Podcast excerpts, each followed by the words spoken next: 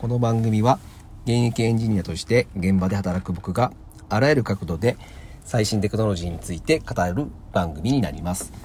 えー、時間のない皆様にですね、えー、少しでも最新テクノロジーのトレンドを掴んでいただけることが目的となります。はい。えー、今回もですね、え VR についてお話ししたいというふうに思います。え昨日はですね、え VR が、えどのように経済と医療の世界を変えていくかというお話をしました。で、今日はですね、えー、コミュニケーションと教育について、えー、お話ししたいというふうに思います。はい。じゃあまずですね、早速ですが、コミュニケーションを変えるというところなんですけども、えー、っと、まずですね、アバターの課題を、えー、解決する可能性があるということなんですけど、これどういうことかと言いますと、で、まあ、リモートワークを採用している企業っても増えてきているんですよね。で、まあ、すでにビジネスの場でもですね、リモート会議とか結構多く使われてますよね。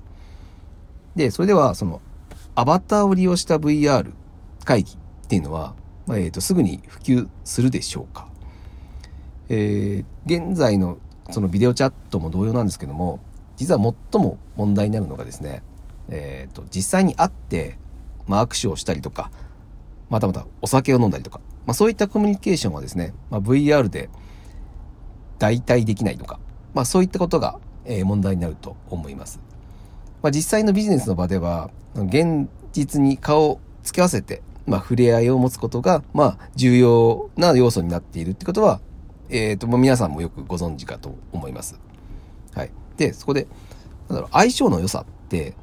何でしょうかというところなんですけども、これ何だと思いますか？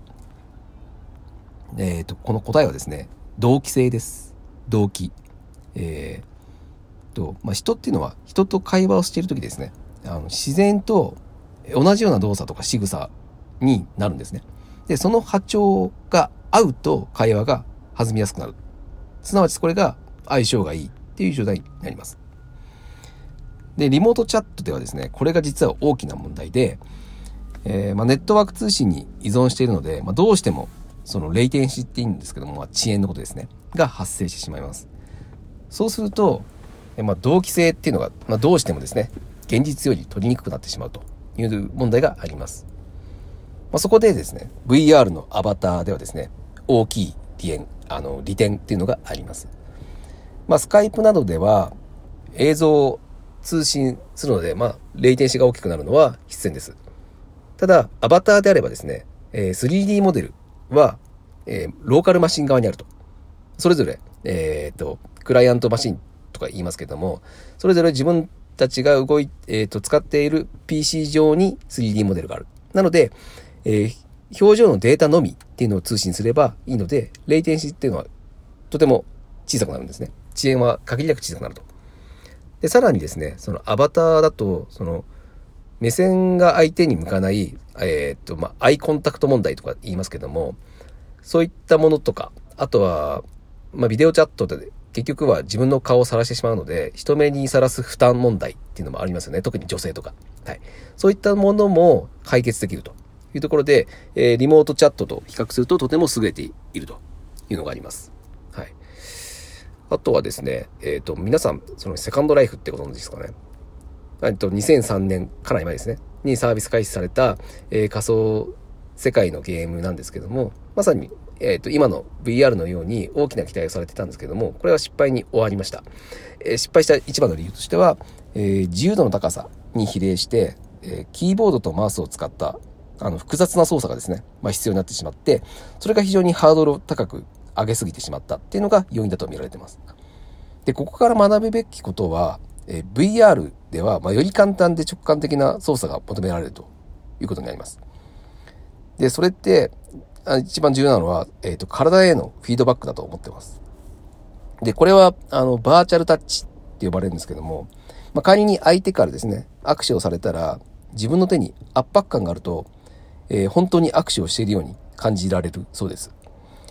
えー、まあ、心理学ではですね、その握手などで人に触れると、相手との親密性が上がるというのがあるんですけども、えー、研究結果ではですね、えー、このバーチャルタッチでも同様に、えー、親密性を上げるような効果が見られているそうです。で、これが成立するとなるとですね、アバター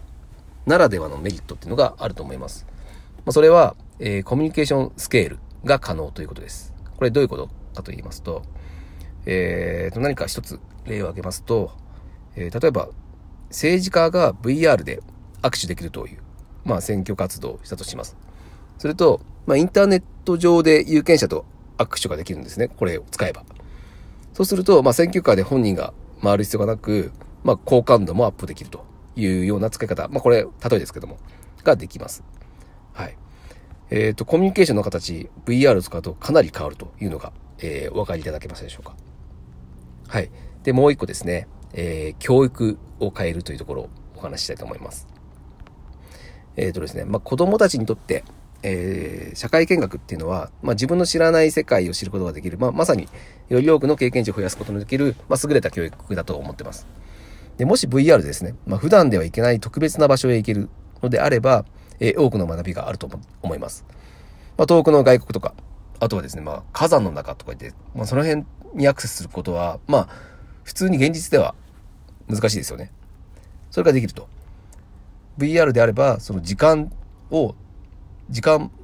まあ、当然空間も飛び越えて、えー、その場に行ける、行くことができると。で、僕たちがですね、まあ、昔、教科書だけで学んでいた歴史っていうのを、えー、まあ、VR で再現すれば、えー、より効率的にですね、え、その当時の、え、ことを、かつ、まあ、深く学べるはずです。まあ、ただですね、これ、歴史に関しては相当の注意が必要かなというふうに思います。まあ、真実ではない可能性っていうのが、えっ、ー、と、ね、高いので、まあ、教科書から排除されるということはよく聞きますよね。なので、まあ、VR ではですね、特に、その強烈に脳の記憶に残ってしまうので、まあ、これはより正確な情報をもとに作る必要が出てくるというふうに思います。まあ、あとは最大の課題は、まあ、このような、なんだろう、正確性を求められるので、えー、360度動画を当然 VR なので作らないといけないんですけども、これを作成するのに非常に莫大なコストがかかるのかなというふうに、えー、想定されます。まあこれどの機関がね、どのような、どのように作っていくのかっていうのは、まあ大きな課題にはなると思いますが、まあ VR はあのデジタルコンテンツですので、まあこれ一度作ってしまえば全世界に、えー、配布が可能になります。なので、まあぜひですね、えー、まあ国が推し進めて作っていただけると、えー、これは普及するのかなというふうに思ってます。はい。で、もう一個すごい特徴があってですね、えっ、ー、と、今の学校の課題って、その、生徒に対して教師が、まあ、絶対に N 対1になってしまうことだと思います。そうですよね。あの、小学校も中学校も高校の時も、必ず先生一人もしくはまあ2人ぐらいいるかもしれないですけど、1人に対して、えー、生徒が何人もいるというような、えー、体系を取ってきてました。はい。で、これがアバターを使った VR 授業であればですね、あの、生徒一人一人の反応に応じて、バーチャル教師の言動を調整可能になります。はい。これは何かというとですね、あの、まあ、没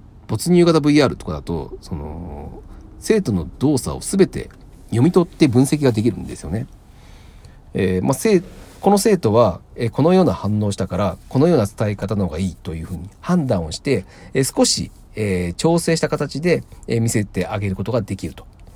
まあ、そういったことが VR だと可能なんですね。